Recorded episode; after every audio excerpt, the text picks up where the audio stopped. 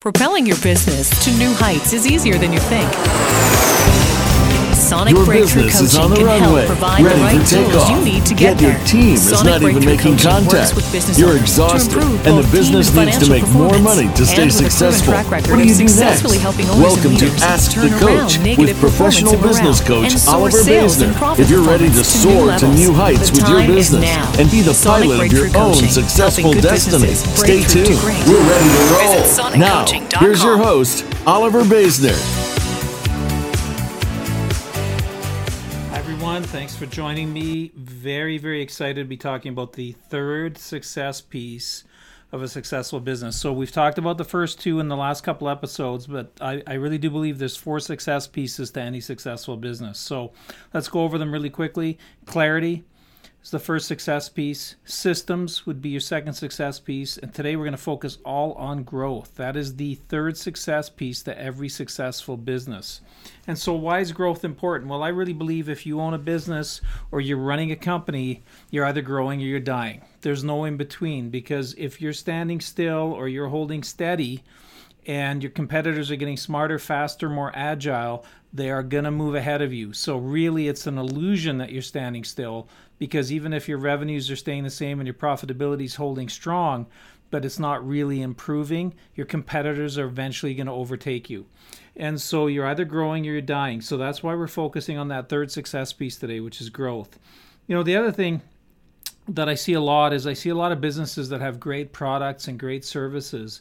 And then we get into a tough economy or something happens and, and all of a sudden their revenues aren't what they used to be and they don't really know how to grow. They're they've got this amazing product or they deliver this this fantastic service to, to their customers or clients, but they have no idea what to do to get growth and to make that growth happen. That's why we're talking about it. That's why I believe it's such an ex- uh, important and essential piece to the puzzle. And then you can't be the best kept secret and grow. It's just not how it works. You know, years ago, I used to frequent a little Greek restaurant here in, in Calgary where I live. And uh, the uh, the waiter got to know me because my office was right across the street, and he said, "Yeah, we're the best kept uh, secret Greek restaurant in the city." Well, that's not the model you want for your business because obviously if you're the best kept secret, you're not going to continue to grow and people aren't going to know about you. So let's get you stopping being a secret. Let's talk about some of the things that, that I've considered in the past around growth with my clients as a coach, and uh, hopefully you'll get some new ideas. Now, the first thing, the most important thing is do you have some some structures and measurements in place to support your future future growth? Now, we talked about systems and structure in the last episode, so if you missed it, go back, you can listen to it. Um, but what about the measurements. How are you measuring your success? How do you even know you're going to get there? Years ago, I was brought into a brewery because the sales and profitability had been declining for three years and, and they were looking like they were going to continue to decline. They were losing market share. And the first thing I asked the relatively uh, new boss that was there, I said, So where's the budget? And he wrote down a couple of numbers on a piece of scrap paper and he slid the pad across the table to me. And he said, Here's your budget. And I said, Well, what do you mean, here's my budget? I see a couple of numbers written down, but how's, how's this broken up? Is it broken up by territory, by sales rep, by product line? Like, how are we managing the spend? Is it is it by product category? Uh, who's who's in charge of the spend? Who's looking after the purse strings? All of those questions. And he said, There's no budget. I don't know. Remember, he was relatively new there as well, and he was brought in for the same reason I was to, to help turn things around. But how can you run a, a $40 million company that's publicly traded without so much as a budget as to where you were going to go? That's what I walked into. And so, if you don't have any measurements, and I don't care how big you are or how small you are, you've got to have some kind of measurements in place because if you're shooting for a target and there's no target that you're shooting for, I guarantee you, you're going to hit it because you're not shooting for anything. You know, it's it's kind of well, we can build off of last year, right? And that's what uh, that's what we finally end up doing. I pulled last year's numbers in this brewery, and we we started to build the budget for the new year, and and allocated the funds, and and we had something to shoot towards. But building from the past is really looking at the past and building from there building a budget or something to shoot towards is is starting with the end in mind and working backwards. It's a totally different perspective and it's a total different totally different way of looking at the growth of your business. And so that's the first thing you want to consider. Now, the other thing is, I ask businesses all the time what their conversion rate is. Some of them look at me and they don't even know what I mean by conversion rate, but really, conversion rate is pretty simple. If you talk to a thousand people, how many of them are you converting into some kind of paying client or customer? So, if you're talking to a thousand people, and your conversion rate is 50%, that means you're closing 500 of that 1,000. That's a really great conversion. I actually did work with an NHL hockey team that had a 50% conversion rate when I got there. Uh, they had a lot of you know warm leads. You know they were well known, obviously being a hockey team, and um, they had lots of what they call inbound calls, and so they would convert about 50% of their inbound calls into some kind of paying client, paying customer. Uh, and then when we did some work with them, we, we managed to move their conversion rate. And so if you move the conversion rate slightly, you can improve your, your revenues and your profitability. So, what's your conversion rate? And every time I ask this of a business owner, the number they give me is pretty much, I can almost promise you, going to be higher than what it actually is when we measure it. So if they say, oh, yeah, I convert like 70, 80% of the people I talk to, and then we measure it and the number's more like 40 or 50%, or maybe it's only 20 or 30 percent. So they they're they're really thinking they're doing much better on converting a potential client into a customer than they really are. So what's your conversion rate? If you don't know or if you only think you know i want you to start measuring it. I want you to start really thinking about that growth from a conversion rate side. Because even just tweaking your conversion rate by 10% gives you a pretty healthy increase in your business. Now who's referring the business to you?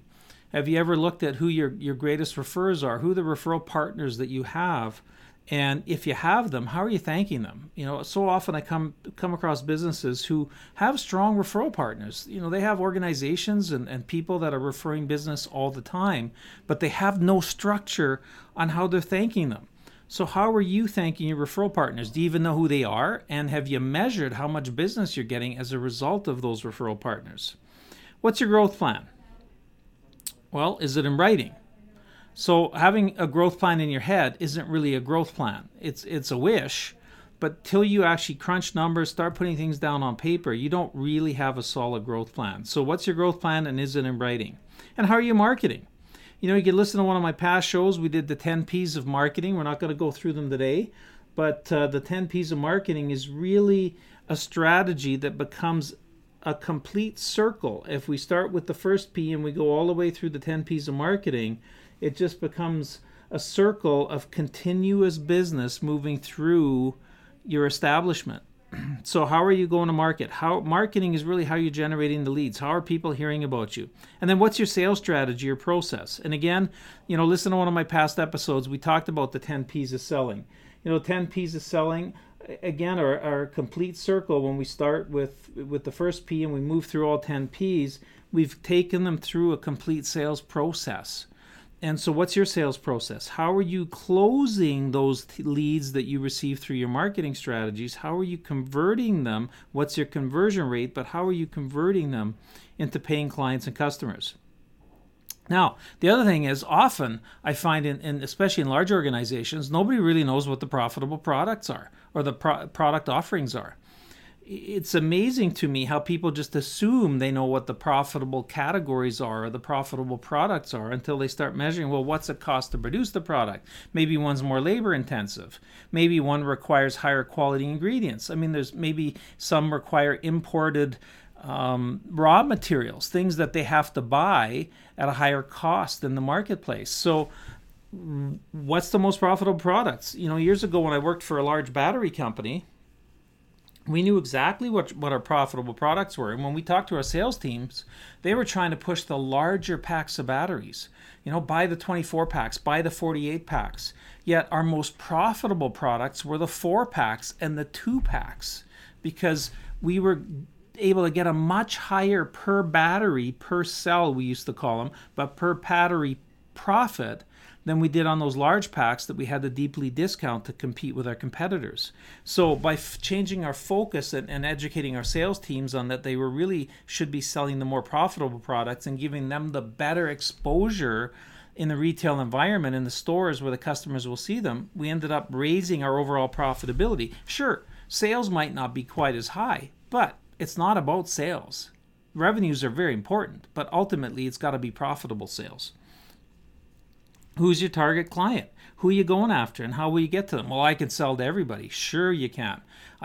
You can sell to everybody, and the minute you say you can sell to everybody, you're selling to nobody because it is impossible for any organization or company to be marketing to everybody in the marketplace. You've got to define who your ideal client is, why they're an ideal client, how they're unique, what's different about them, and then how are you going to go after them? Where do they hang out? You know, a company that I'm working with right now wants to go after trades. Well, where do trades hang out? Do they read trade journals? Do they have organizations that they're a part of?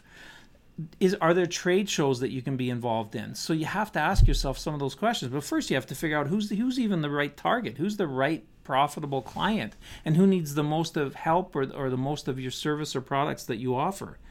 And then once you've identified your, your ideal target, you know, again, when we're talking about growth, so important. I talked to a, a naturopath yesterday about this is how are you really different than your competitors? Not how you different are you different? How are you really different? everybody says they give the best service or they have the best product offering or they care the most. Well, that's not a real point of difference because everybody's going to, if I'm looking for naturopaths or healthcare practitioners, everybody's going to tell me they give me the best best care. You know, they've got a great education. You know, they have outstanding supplements. Everybody's going to say that, right? But somebody's lying to me because everybody can't be delivering the same level of service and can't have all the best products.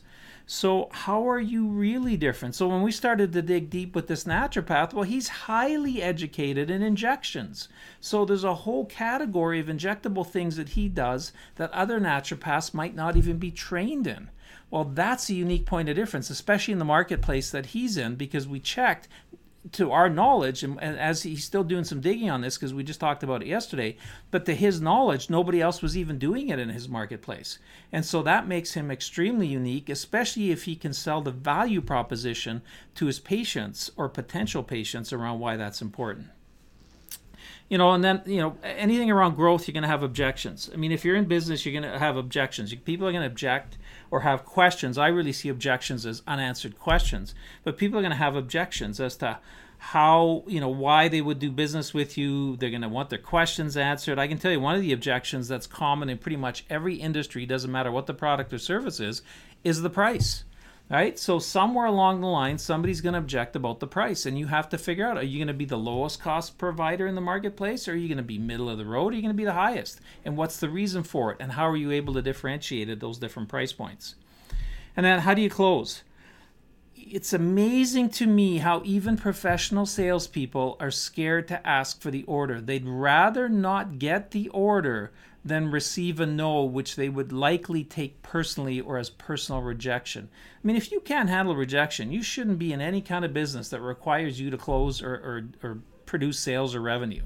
And that's most businesses, by the way. So, what I'm really saying is if you're in business, you better get over the fear of rejection. Years ago, when I was working as a buyer for a retail chain, you know, one of the things that, that would happen is sometimes we'd get the new people coming in, the new salespeople, or the untrained salespeople who really didn't have a good training before they even put them out there to, to come talk to us as buyers. And I remember specifically there was this one one salesperson that came in uh, he was he was new to me. I don't know how new he was to the industry, but he was new to me. First time that I'd met him, and he was talking to me about all the great benefits of their product line, and he just went on and on about how good this stuff was and some of the research and all that stuff. And at the end, he'd left me some information, and he never went for the close. He never asked me for the order. And I remember thinking after he left that why wouldn't he have asked me for the order? All he would have got was a maybe, a no, or a yes, right? And at that point, I don't know that I was a yes, but I was more yes than I was no. He might have actually closed me. And so he came in for a follow up meeting. Good for him to actually book a follow up appointment. Went through a whole bunch of other stuff and still didn't ask me for the order. And, and quite frankly, I never did buy from him. Why? Because he never asked. It wasn't that I was being mean, but he never even asked me for the business. So it's great you've got this great product or service, but if you're scared to ask for the order, how are you ever going to get an order? The worst case scenario is you're going to get a no. Well, you're no further behind than when you started. Now, that's easy for me to say here, but I know it's so much more difficult when we get into the into the practice and reality of the marketplace. you know, Brian Tracy, uh, speaker and trainer Brian Tracy says you have to get to a point where you have ice water in your veins, and that is that that rejection just doesn't bother you at all. You don't ever take it personally, and so that's where you want to get to, you know, when we're talking about asking for the order. Because if you're in, in any kind of business, even if you're an employee in a business, at some point somebody has to ask for an order, or there's going to be no business. So we're going to go to a break. When we come back, I'm going to talk about several areas that you can focus in on uh, around closing and around how you're how you're getting the business. All those areas around the growth piece. So uh, we'll be right back after this commercial. Propelling your business to new heights is easier than you think. Sonic Breakthrough Coaching can help provide the right tools you need to get there. Sonic Breakthrough Coaching works with business owners to improve both team and financial performance. And with a proven track record of successfully helping owners and leaders turn around negative performance and morale and soar sales and profit performance to new levels. The time is now. Sonic Breakthrough Coaching, helping good businesses break through to great. Visit soniccoaching.com. Welcome back, everyone. You're listening to Ask the Coach. I'm your host, Oliver Basner. We are talking about the four success pieces to any business. Today, we're talking about the third success piece, which is growth. First one is clarity, second one is systems. If you've missed them, listen to our previous podcasts on that. Today, we're talking about growth. It's all about the growth. If you're not growing, you're dying and so I want to move right into you know some of the secrets to selling, some of the secrets to closing, um, they, they seem so elusive, I find, for businesses. Why aren't they doing well? And I've seen this in massive companies as well. I've seen it in multi, multi million dollar corporations where they're having a hard time getting the business and closing the business. But they're just not putting enough focus on it or the focus isn't in the right area. So pri- prior to our commercial break, I talked a little bit about how are you going to market? What are you, you know, what are you doing to actually attract that business? How are you closing the sale? What are you doing for sales? You know, again, listen to one of our past shows, 10 P's of marketing, 10 P's of selling. All the information is there. You know, then I want to talk, you know, we talked a little bit about you know, what are your most profitable products? Are you even selling the right products? I just had a client that came into my office about an hour ago, and that was our po- our point of conversation. You know, they're in a bunch of different spaces in their business. You know, they they serve different marketplaces, and one of them doesn't seem to be that profitable. So you know we've we've really put some some structure in place to measure the profitability moving forward to see if that's even a viable category. If, and if if it's not profitable or barely profitable, how are they going to make it more profitable? And they can't make if they can't make it more profitable, then why keep doing it? You know, working for free isn't the answer. So, you know, maybe they can move into a new product category or continue to grow the areas of their business that are more profitable. How are you really different? Than your competitors. You know, you can't just say you have the best product or service. We talked about that prior to break. How are you really different than your competitors so that in the minds of your prospective clients, there is such a difference that there's nobody else in the marketplace that they would rather do business with.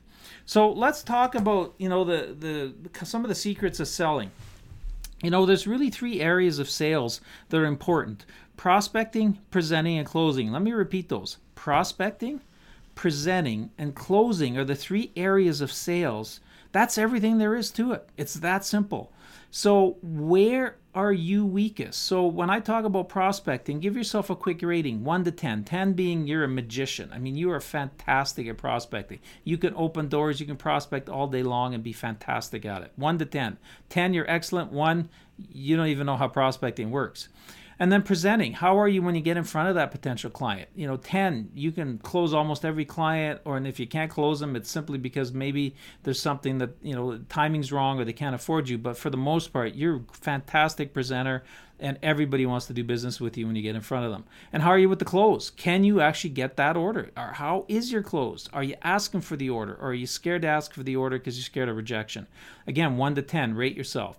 Now, the one you give if you've given yourself the lowest rating on is probably the one you want to focus on. So when I look at myself prospecting, presenting, and closing, I have no problem closing. I will ask for the order every single time I get in front of a prospective client. I'll do trial closes, and then I'll do, uh, you know, follow that up with some closes depending on on how I'm reading that prospective client. Um, presenting, I can present. I have a great sales process that I take my clients through. It adds a lot of value to their business whether they work with me or not. They're going to feel and know that their business is moving in the right direction because I've given them some ideas on how to continue to move forward.